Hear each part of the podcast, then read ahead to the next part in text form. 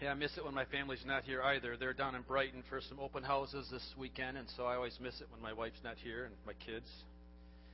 But it is nice to be in the house of God, isn't it? It's nice to be home, nice to be here where we can be fed and we can be rejuvenated. We need to be here. Amen. I want to speak to you this morning on a topic that I'm really excited about. At the same time, I'm, I'm scared to death of it because this is what we are. This is who we are. But yet, it is probably the most debated, difficult to talk about subject that we can talk about. But I'm excited about it this morning. I can't wait to talk about it because when I experience this person, it gets messy and it gets fun and it gets powerful. And when I experience him, it gets really good. Uh, children can be dismissed for children's church. Is that where you're going, Ange? Good job. I thought you were leaving on me there. No, okay. Children can be dismissed for children's church. I want to talk this morning about the Holy Spirit. I want to talk about the baptism of the Holy Spirit. And I can think I think this is going to be a, a, series for a few weeks. I'm not sure how long. I never know how long, but I think it's going to be a series because there's just too much to talk about in one setting. So we're going to talk about the Holy Spirit for as long as He inspires us to speak about Him. But being a Pentecostal church, this may be very common to some of you. This may be something that is as natural for you as breathing, as natural for you as getting up in the morning and have a cup of coffee or having breakfast or having orange juice. Or this may be new to you, and this may be something that you've been hungry for for a long time, or you may be scared to death. Probably all three. If that fits any of you of any realm, either one of those descriptions, raise your hand. Well, now come on. The ones that didn't raise their hand, what didn't I say?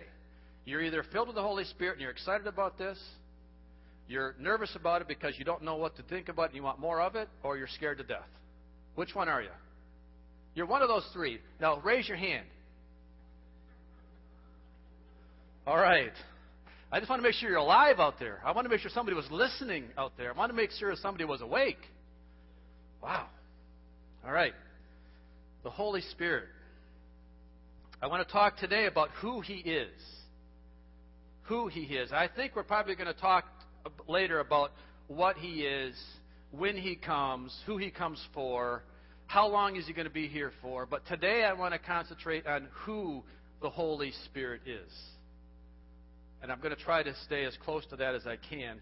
But I will tell you right now, from my life experiences, and probably yours as well, talking about the baptism of the Holy Spirit, as evidenced through the initial speaking in tongues, is probably one of the most debated and divisive doctrines in the church. It is probably the thing that has more people up on arms or up on the edge of their seat or offended by than probably any other topic.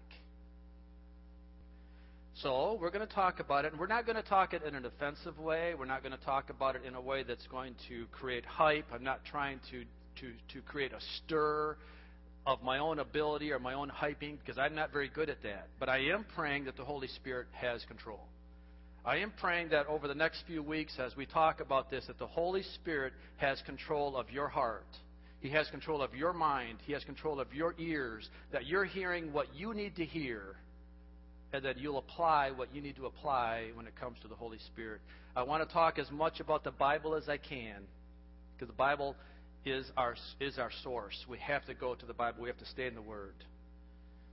So, again, there's, I want to talk about four types of people right now as we're kind of introducing the topic. There are those that are, that are filled with the Holy Spirit and are operating in the use of the gifts in their lives and walking in the power thereof.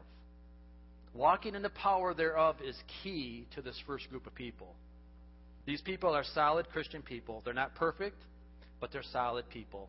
They're there, they're committed, they're, um, they have a working knowledge of the Word, they have a working knowledge of the gift, yet they're humble, they're powerful, they're prayer warriors, they'll do anything for anyone, they recognize who Jesus is. They recognize who the Holy Spirit is. And they recognize who the power of the Holy Spirit is. These are the kind of people that the devil is afraid of. These are the kind of people that walk down the street and the devil gets out of their way. These are the kind of people that are not afraid of the devil. They're, these are the kind of people that, that when they speak, it's not because of who they are, it's because of the spirit that's within them. When they speak, the devil runs. There are those like that. Do you know that? We might even have a couple of them in our church. Hopefully, more than a couple, but there are people like that. And then there are those that have been filled with the Holy Spirit with the initial evidence of speaking in tongues back when they were 12 years old. And they re- refer to that as, yes, I'm filled with the Holy Spirit, but I did it. I look back at that day that I was filled with the Holy Spirit, and, and that's as far as it goes. They do have the initial evidence of speaking in tongues, but they haven't kept up with it necessarily. They are up and down in their spiritual walk. They get really excited, they get really up, and then they get really down. And when they're up, they're up, and when they're down, they're down. Those are the type of people that you know how to read them when they're up, they're okay. And when they're down, stay away. Because you don't want to be in that circle of influence when they're not feeling it. And there's a few people like that in this church. And these, these are the type of people that really give the Pentecostal experience a bad reputation. These are the people that say, I have it, but don't live in it and don't walk in it. And then there are those that are seeking and just not able to get it boy, they love the Lord. They really do. They really love Jesus and they're just wanting to have more. They're asking for the Holy Spirit and they're seeking it, but for some reason they just haven't got it yet. Now, if you're one of those people, there's nothing wrong being in that state. That is the hunger state that Riley talked about. We have to have that hunger. We have to have that want to, right, Chris? We have to have that I want that attitude. That's if you're that kind of person, that's a great place to be. Let me encourage you stay with it. Do not give up in that situation. Do not give up in that desire because you will receive. It is a promise, it is a gift. If you want it, God will give it. Jesus is the baptizer of this Holy Spirit person. And if you're asking for it, Jesus will give it to you. Why he doesn't give it right now, I don't know. But you just keep asking, you just keep seeking, you just keep believing, and He will give you the gift. He will give you the Holy Spirit. More than just your saving knowledge, Holy Spirit. And we're going to talk all about that later. And then there are those here that are just totally opposed to the baptism of the Holy Spirit at all. They say, I have it. I don't want any more of it. That's their, that's your choice. It's their choice. And I'm not, I'm not here to judge. I am not here to put classifications of those that have it and those that don't have it.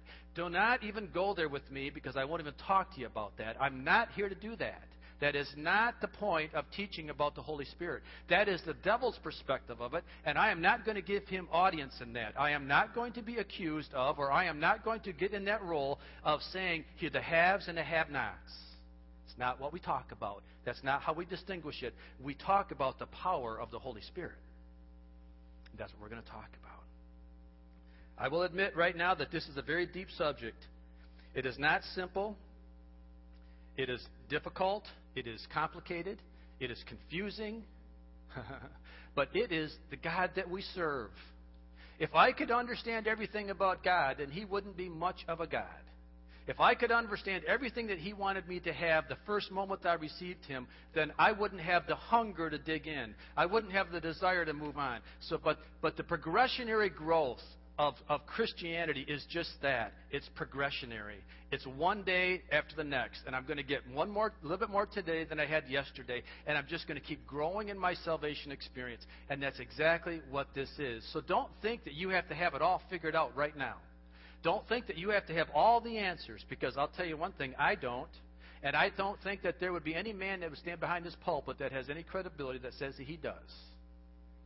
So we just keep digging in, and we just keep learning more, and we just keep growing more, and we just keep asking more of God, more of God. Whether you uh, whether you were baptized when you were 12 or you were baptized today, we just keep growing more and more and more and more, and we never stop. God is so vast, He's so big, He is so all encompassing, there is no way I can contain Him. So I should never put a lid on it. I should never say I've matured to the point that I don't need any more.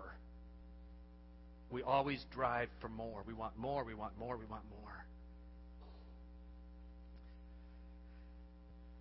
There, there are those people that I think we need to refer to just a little bit more so that we understand that, that we need to have the experience of the power of the Holy Spirit not in our lives more so than the gift of tongues. Tongues are important, but they are not the end all. That's just the initial evidence. That's all it is, the initial evidence when it's coming to this. But there are going to be those that have that and that are going to live in a duplicate lifestyle. There are those that speak in tongues, and we all can think of experiences probably in our own world, in our own, in our own uh, circle of influence, that we know of people that have been speaking in tongues, that have experienced it, and lived a totally different lifestyle. And don't be surprised by that. Do not be surprised by that, and do not be taken back by that, because it, we are warned that that's going to happen 2 Timothy chapter 3 verses 1 through 5 it tells us that. So don't think this is a surprise to God and don't you be surprised by it either. It says in 2 Timothy chapter 3 the first 5 verses it says but mark this Paul speaking to Timothy there will be terrible times in the last days. People will be lovers of themselves lovers of money boastful, proud, abusive, disobedient to their parents, ungrateful, unholy, without love, unforgiving, slanderous, without self control, brutal, not lovers of the good, treacherous, rash, conceited, lovers of pleasure rather than lovers of God. Here's the key having a form of godliness but denying its power. That's exactly what that group of people I was just describing is. There are those here that speak in tongues and have no power. That's what the word says. Then it says what? Have nothing to do with them. Have nothing to do with them. So, you have to be very careful. If you're speaking in tongues, if you have that desire to speak in tongues, if you are calling yourself a Pentecostal, then understand how important it is that you really, really, really exercise the power of that. And we're going to talk a little bit about that again more. Having a form of godliness are men that speak in tongues yet deny his power, and they're all around us. Paul says, Be careful. Is this confusing? Yes, it is. Yes, it is. This whole topic is confusing. But does it diminish the purpose and the need of a true Holy Spirit power relationship? Absolutely not.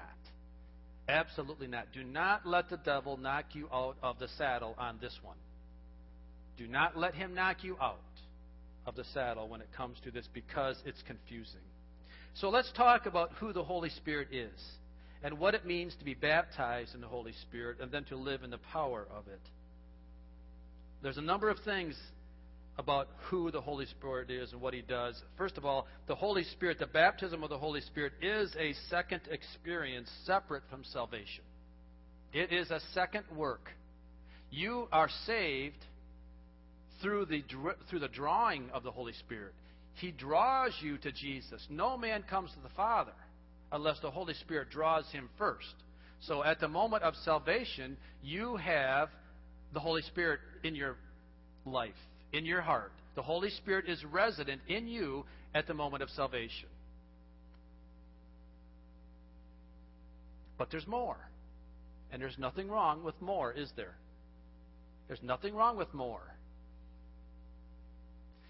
Here, if I was going to be, if I have a, a Visa card, I have the, the, the basic Visa card, which is the basic Visa card. The more I use that card, guess what? I get moved into the gold status card. And then I go to the platinum card. The more I use it, the more they recognize me as a valuable customer. I, even with the basic Visa card, I can spend I can buy with the Visa, the basic Visa card, no different than I can spend and buy with the gold card. But yet, we don't have any problem wanting more in some areas of our life. But why do we get a little offended when people say there's more of the Holy Spirit than what I got at salvation? Why do I get offended by that? Why does that bother me? It bothers a lot of people. I know, I've spoken to a few of them. It bothers a lot of people to think that there's more. There's more of the Holy Spirit than what happens at the moment of salvation. Now, here, the moment of salvation, you're in heaven, by the way. You do not have to be filled with the Holy Spirit to go to heaven. Just so you know that. Just everybody can can be un, be comfortable. If you're saved here but don't speak in tongues, you're still going to heaven. Nobody is saying if I was to say that I would be a false teacher because that's not what the word says. But there's more to it, and that's what I'm trying to um, get us to the point of understanding that there's more to this person, the Holy Spirit. All right, the Holy Spirit is a tool that God uses to reach the lost through the use of supernatural acts. We'll talk about that and what happened in the, in the first couple chapters of Acts. The Holy Spirit is a communication medium between God and His saints in the church, namely through tongues and interpretations. We'll talk about that a little bit more later throughout this series as well. It is a personal prayer language that is given to every believer to better empower them to pray effectively and in God's perfect will. That's, that's huge. That is huge. That is so powerful. We'll talk about that more. The Holy Spirit is a guide, a counselor, a giver of wisdom. He's an encourager. He, he gives me the relationship with God that never leaves me as a believer. He is the full embodiment of God the Father and Jesus the Son. He's leading us first to Jesus, and then Jesus is the baptizer of the Holy Spirit, and He provides then my provision. And He is something that the devil fears and understand something about the devil. The devil is a 100 is, is 100% against God. The devil has no um, compassion. He has no uh, ability to um, compromise one thing when it comes towards God. He is as anti as God as black is from white from light is from darkness. So anything that gives glory to God, anything that draws people closer to Jesus, the devil is against.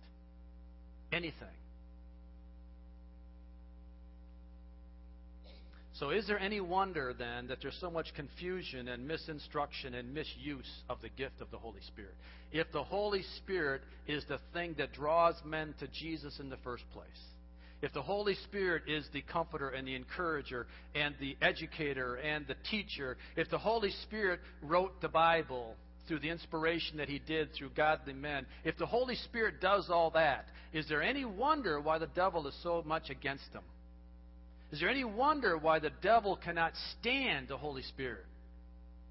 The devil is afraid of him. He hates him. He, de- he, he detests him. Anything, any bad word you can think of, that's the way the devil thinks about the Holy Spirit. So don't be confused then when the Holy Spirit then is given a bad reputation by the world. Because the world is of the devil. The world as we know it, the worldly culture is of the devil, and he will speak and they will speak everything they can bad about the Holy Spirit because the Holy Spirit is the thing that draws people to God. So understand that and don't be, don't be surprised by it. You know, a lot of what we say in the Bible, if you preach the Bible, if you read the Bible, if you believe the Bible, there's a lot that's said and done that's politically incorrect in today's world. Almost everything that's biblically based today, if you say it the way the Bible says it, because our culture is so far down the path of, towards evil and destruction, almost anything you say in the Word today is politically incorrect. And unfortunately, there are those, even in the Christian circles, that is politically incorrect when it comes to the Holy Spirit. Because people don't like to be challenged with more. They don't like to be challenged with more. They're comfortable in their salvation experience. And, you know, again, they're going to heaven. They're good people. I am not bashing anybody when I say that. I'm just trying to put the pe- I'm just trying to there's a huge elephant in the middle of the room. And I'm not going to dance around the big elephant. And the elephant is the politically incorrect words about the baptism of the Holy Spirit. Let's just recognize it and let's understand that this big elephant is the room, and let's not dance around him. He's there. Let's recognize him. And let's just say that people that, that choose not to be baptized in the Holy Spirit, they're Christians. They're going to heaven. For those that want more, there's more. All right. Who's the Holy Spirit? The Holy Spirit is the third person of the Trinity God the Father, Jesus the Son, and the Holy Spirit. Often, as Francis Chan points out in a book that he wrote, he's the forgotten God. He's the forgotten God. We think of the Holy Spirit most of the time, or the world thinks of the Holy Spirit when they think about him as, as an it. Jesus is the Son, God is the Father, and the Holy Spirit is an it. What is an it? The Holy Spirit is not an it. the Holy Spirit is as much of a person as God the Father is. He's as much of a person as Jesus the Son is. It's just that we can envision the Father. We can envision God in our mind as God with a, a, a, big man with a long flowing beard and a white robe sitting on a throne, and He is our Father. And then we can envision Jesus as a man in his mid 30s, you know, a, well built man, kind of like me. You know, stocky, big, strong, muscular, athletic, kind of like me. That's what Jesus is like. Okay? So there. Now you know what Jesus is like? Thanks, Scott. Well, don't go with the hair stuff, John. If he would have gotten to be 52, would have been just like me, okay? See, that's how we can envision God the Father, and that's how we can envision Jesus. But who is the Holy Ghost? What is a ghost? Has anybody seen a ghost? Casper, the friendly ghost. Okay? Little white blob, like a sheet, and he kind of floats around, and he's, but he's a friendly ghost. So we have a hard time grasping the concept of the Holy Ghost or the Holy Spirit because we can't put him in a bodily form like a father or like a man. But the Holy Spirit is as much of a person as God the Father and Jesus the Son. That's who the Holy Spirit is. Genesis chapter 1 introduces when the Holy Ghost, when the Holy Spirit was evident. We often think that the Holy Spirit is a New Testament phenomenon that he just came in the beginning, or he came in, in the, at the end of Jesus' life. But the Holy Spirit was with God and of God from the very beginning. Genesis chapter 1, verses 1 and 2. This is the very beginning of the Bible. In the beginning, God created the heavens and the earth. Now the earth was formless and empty. Darkness was over the surface of the deep. And the Spirit of God was hovering over the waters. Who's the Spirit of God? The Holy Spirit. He was there in, in verse 2. He was there. So the Holy Spirit was part of the creation of the world. He was there. He has always been there. He is not just a New Testament thing that we talk about. He is part of God. He is the Father, the Son, and He is the third person, the Holy Spirit. We see many times in the Old Testament where He was active among the people but he was active a little bit differently then than he is now. The Holy Spirit was and is the agent that typically interfaces with mankind. In the, in the Old Testament, there we saw many occasions where the Holy Spirit was active. We saw many occasions in the Old Testament where angels were present and angels interfaced with men. Many times, or sometimes, that angel was actually the angel of Jesus. Okay? But most of the time, most of the time it was the Holy Spirit that inter, interfaced with men. Even in the Old Testament days, we think the Holy Spirit is just for today. No, the Holy Spirit has always been. The Holy Spirit's presence has always been. So it's not just for today. But the difference between the Holy Spirit in the Old Testament and the Holy, Holy Spirit of the New Testament is the Holy Spirit of the Old Testament typically rested on individuals or groups of people, the prophets, the judges, the priests. The normal man and woman didn't have the Holy Spirit in their lives in the Old Testament. You had to be a special purpose, you had to be God's special agent. And the Holy Spirit would fall upon them and, and taught them and prophesied through them. The priests were a special group of people. They came through the, the uh, a special tribe of the Israelites that were that were um, appointed and set apart by God to do godly things, to do priestly things. That all changed. That all changed when Jesus died on the cross. And I don't want to jump ahead too far, but that all changed when the temple when Jesus died and, and the curtain that separated the outer court from the inner court, when that was torn from the top down, understand what that meant. The curtain was many, many inches thick of woven fabric, very, very tough. It was almost like a wall because it separated the presence of God from the outer court or the presence of men. And that moment when Jesus died, that curtain was torn from the top down like I would tear a piece of paper. It would just it just tore. Okay? That was the hand of God tearing the curtain, meaning at that point in time, all men have access to the presence of God, not just the priests. But the temple at the time of the Old Testament days was reserved for the priest, and the Holy Spirit only worked through special people. In Numbers chapter 11, verse 24 and through 29, it reads, it tells us an example. I want you to believe the word, not just me. Numbers chapter 11, 24 through 29, it says, So Moses went out and told the people what the Lord had said. He brought together 70 of their elders and had them stand around the tent. Then the Lord came down in the cloud and spoke with him. Okay, the Lord came down in the cloud and spoke with Moses. And he took the Spirit the Holy Spirit, he took the Spirit that was on him and put the Spirit on the 70 elders. When the Spirit rested on them, they prophesied. But they did not do so again.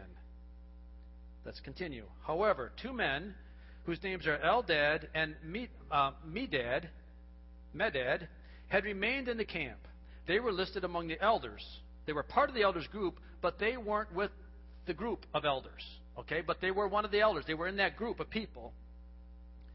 They did not go out to the tent, yet the Spirit also rested on them, and they prophesied in the camp. A young man ran and told Moses, Eldad and Medad are prophesying in the camp. Joshua, son of Nun, who had been Moses' aide since youth, spoke up and said, Moses, my Lord, stop them. But here's so this is this is Moses seeing in the future. But Moses replied, are you jealous for my sake? I wish that all the Lord's people were prophets, and the Lord would put his Spirit on all of them. I put the word all in there, by the way. But put his Spirit on them. Then Moses and the elders of Israel returned to the camp. This is a classic example. This is just one of many examples in the Old Testament where it showed the Holy Spirit being put on specific groups of men. Understand that these, that these elders did not, the Holy Spirit did not stay with them long because it said they prophesied, but they did not do so again.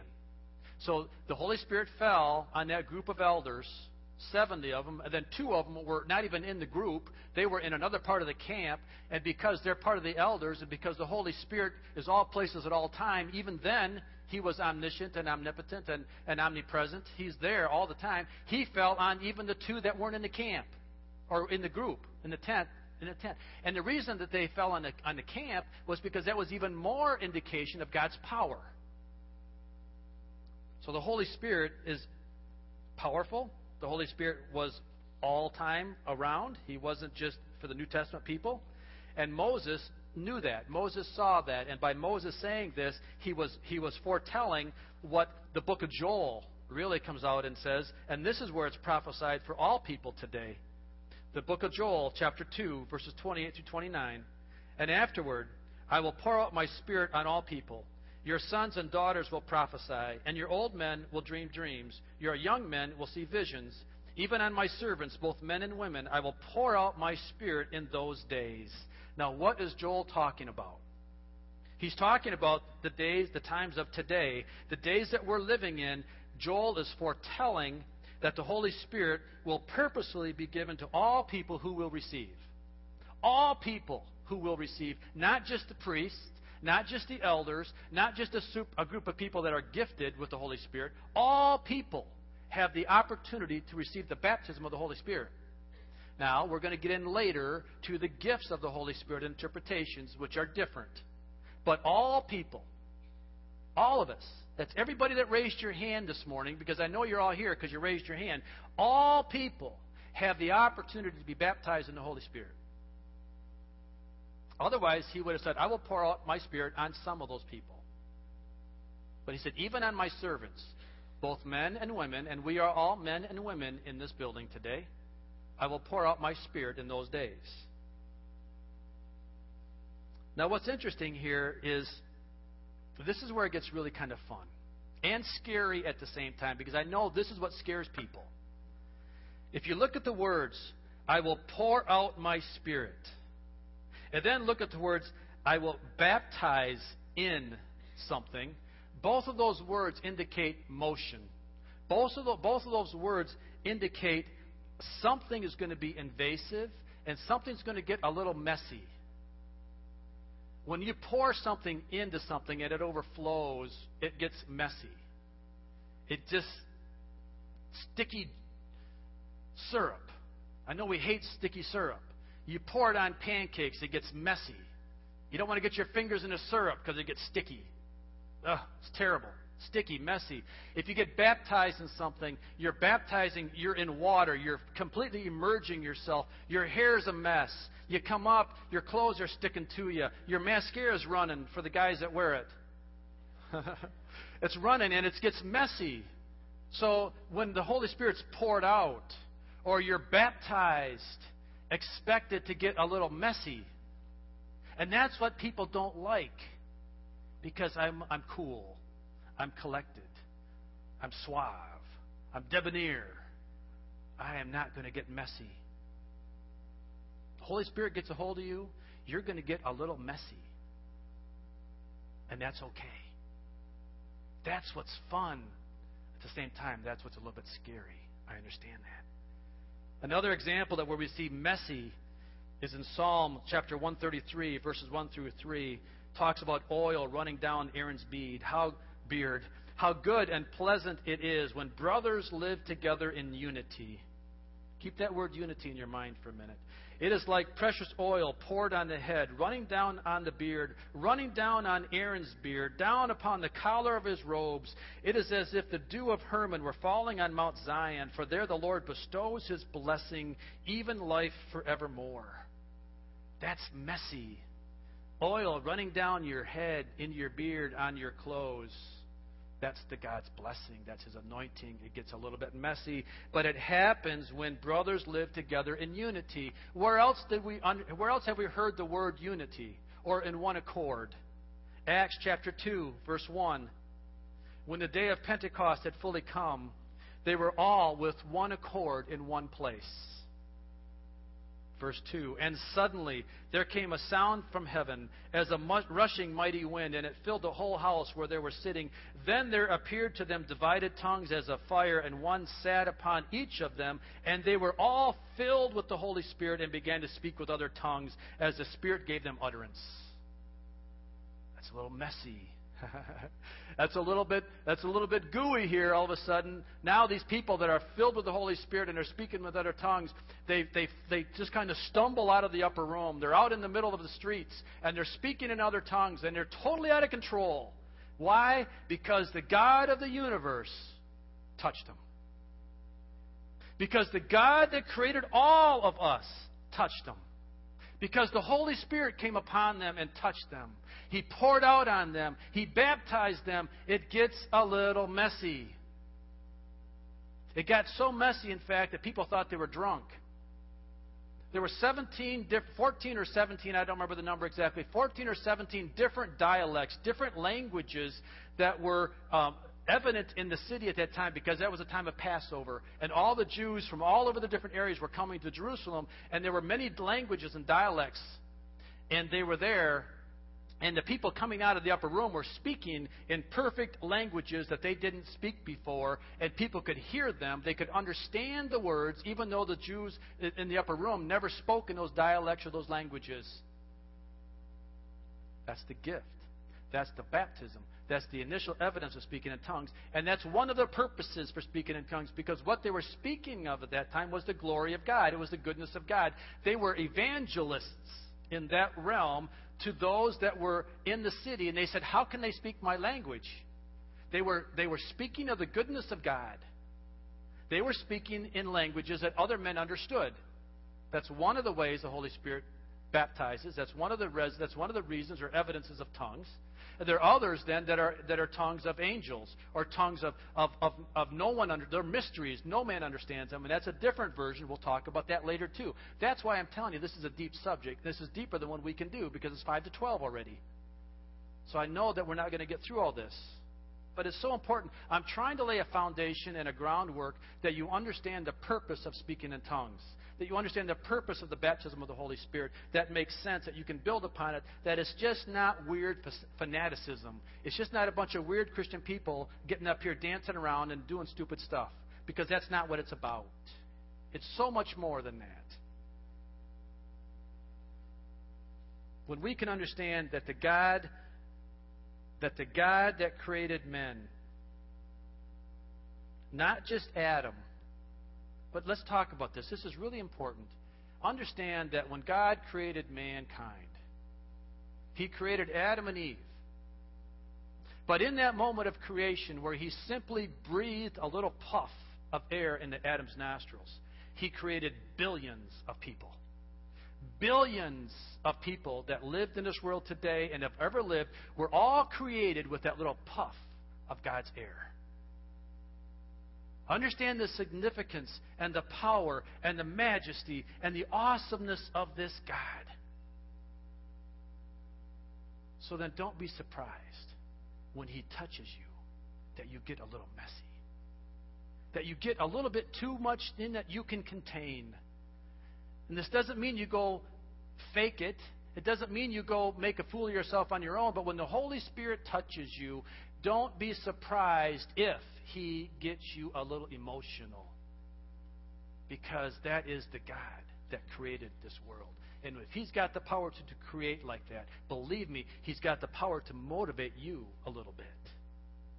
Who are we that we think we can contain the God of glory in our body and never cry, or never weep, or never dance, or never sing, or never shout? Who are we to think that we can do that? Wow. Praise God that He touches us, and when He does, you feel the power of God. Thank you, Jesus. 2 Samuel chapter 6, verses 12 through 16. Another example of King David. I love King David. We love King David in this church because King David had a heart after God's. King David knew how to repent. King David knew how to live a life that was after God's. Even in his sin, King David knew and that's why we like King David. First, Second Samuel, I'm sorry, Second Samuel chapter 6, verses 12 through 16, beginning at verse 12. I want to show you how even the most pious people, even the people in the highest level of control, get a little messy before their God. Now, King David was told, The Lord has blessed the household of Obed Edom and everything he has because the ark of God was in his house. Now, I don't want to go into a long story here, but the ark, they, King David at one time had tried to move the ark from the, the enemy camp into his house, into Jerusalem. But he did it the wrong way the first time. He put the ark of God on a cart rather than holding it by poles as he was supposed to have. And when he had the ark on the cart and was trying to, to take it to Jerusalem or to, the, to his palace, um, remember, it, it uh, it fell or it started to tip, and one of the guys, Uzziah, one of the guys tried to right it, and when he touched the ark, it killed him like that because he touched the ark of God. He touched the power of God. So David got afraid at that point. He said, I'm not touching it anymore. So he left it in Obed, Obed Edom's household. And when he left it there, David went home a few weeks later and recognized that this, this household was being blessed because the ark of God was in this man's household. So David says, I got to get it. He's got that hunger that Riley was talking about. I got to get that ark of God in my house. I want God's blessing in my house. I want it in my possession. He got hungry for the ark of God. He got hungry for the presence of God. So he said, I'm going to go get it. So this time he went to, God, to get it, and he got it the right way. So now this is where we're at right now. So David went down and brought up the ark of God from the house of Obed Edom to the city of David with rejoicing When those who were carrying the ark of the Lord had taken six steps, he sacrificed a bull and a fattened calf. Okay, now let's talk about this for a minute. He took six steps. One, two, three, four, five, six. Kill the bull. They killed it, they sacrificed it. All right, now here, some people say, and I, I, I wasn't there, but I've heard it said that every six steps they killed another bull. Six more steps, they killed another bull. Now, I don't know how many steps they had to take to get from Obed to the house of David, but you know what? That's a little messy Every six steps, they killed a bull and they sacrificed a bull on the altar, and they did it. Every six steps, boom. Kill a bull, sacrifice to God. Six steps, kill a bull, sacrifice to God. That's what it takes sometimes. Chris, you said it in Sunday school. How much are you willing to give to get God? How much are you willing to give of your life to get God? Every six steps. Monday, Tuesday, Wednesday, Thursday, Friday, Sunday, Monday, Tuesday. Every six steps, come to the house of God. Sacrifice something. I know that's just total coincidence as far as I know. I, I just thought about that. All right, let's continue. David, wearing a linen ephod, danced before the Lord with all of his might, while he and the entire house of Israel brought up the ark of Lord of the Lord with shouts and a sound of trumpets. As the ark of the Lord was entering the city of David, Michal, daughter of Saul. There's a lot there, too. We're not going to go into it. Watched from a window, and when she saw King David leaping and dancing before the Lord, she despised him in her heart. David, the king, is so hungry. He's so hungry. He did everything he had to do to bring the ark home. He did everything he had to do to get the, to get the ark home. And now he's so happy. He's rejoicing. The Spirit of God was resting on David. And David is leaping and dancing and, and wildly twirling and swirling and, and twisting around and, and making a complete fool of himself, according to Michal, his wife, the daughter of Saul, who we just recognized a few weeks ago that Saul did not have a repentant heart, despised him for that. Verse 20 and 23 through 23. When David returned home to bless his household, David is coming home. David is on a high.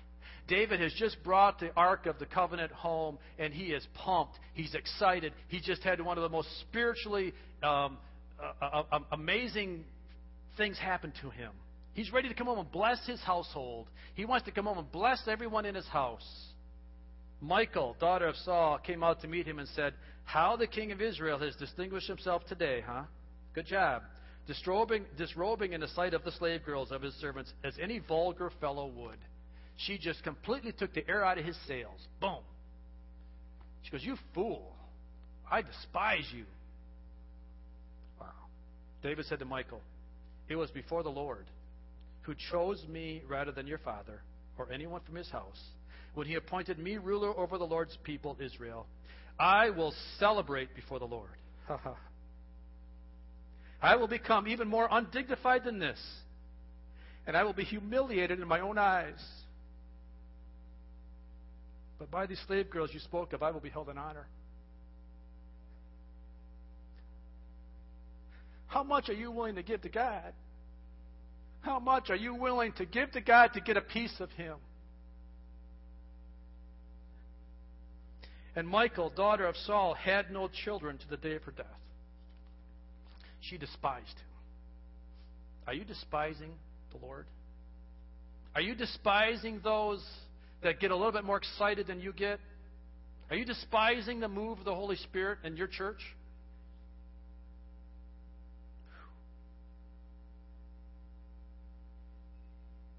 I'm going to end it right here.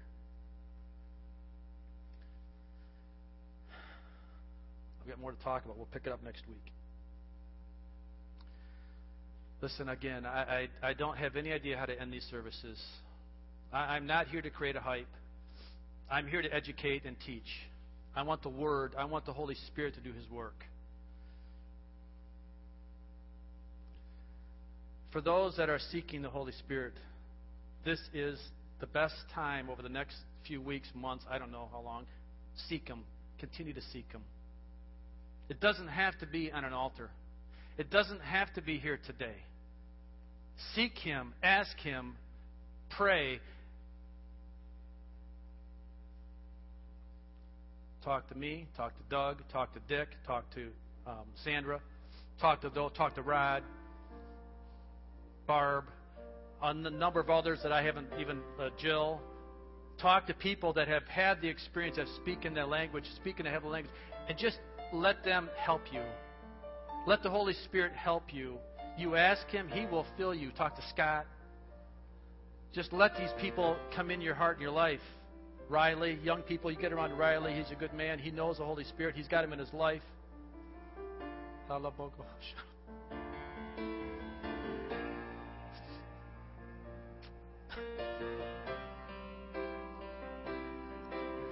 I'm so convicted in my spirit that we're losing it.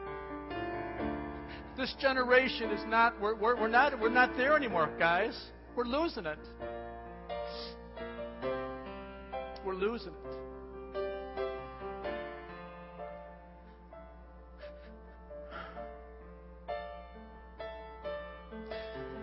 Oh, Father, forgive us, Jesus. Lord, I just pray that you would continue to work in our hearts and lives. Lord, as we go home today, as we go to our homes, I pray that you continue to work in us, encourage us, teach us, instruct us, challenge us, Holy Spirit. Challenge us as we go. This is your work. This is your people. This is your home. And we just ask you to continue to lead and, and, and direct us. Lord, create the hunger. Create the hunger in us. Father, that we will be pleasing in your sight. Lord, that we're not afraid to get a little messy, that we're not afraid to get a little bit wrapped up in who you are, that we're not afraid to know that there's more of you than what we can contain or that we'll ever contain. And Lord, that we just want more of you, more of you, and more of you until that day of perfection comes when you reach us and you can reach down and take us home. Oh, Father. Stand with me if you would. Let's sing a song. We're going to sing a song. If you want to come in and pray, the altars are open.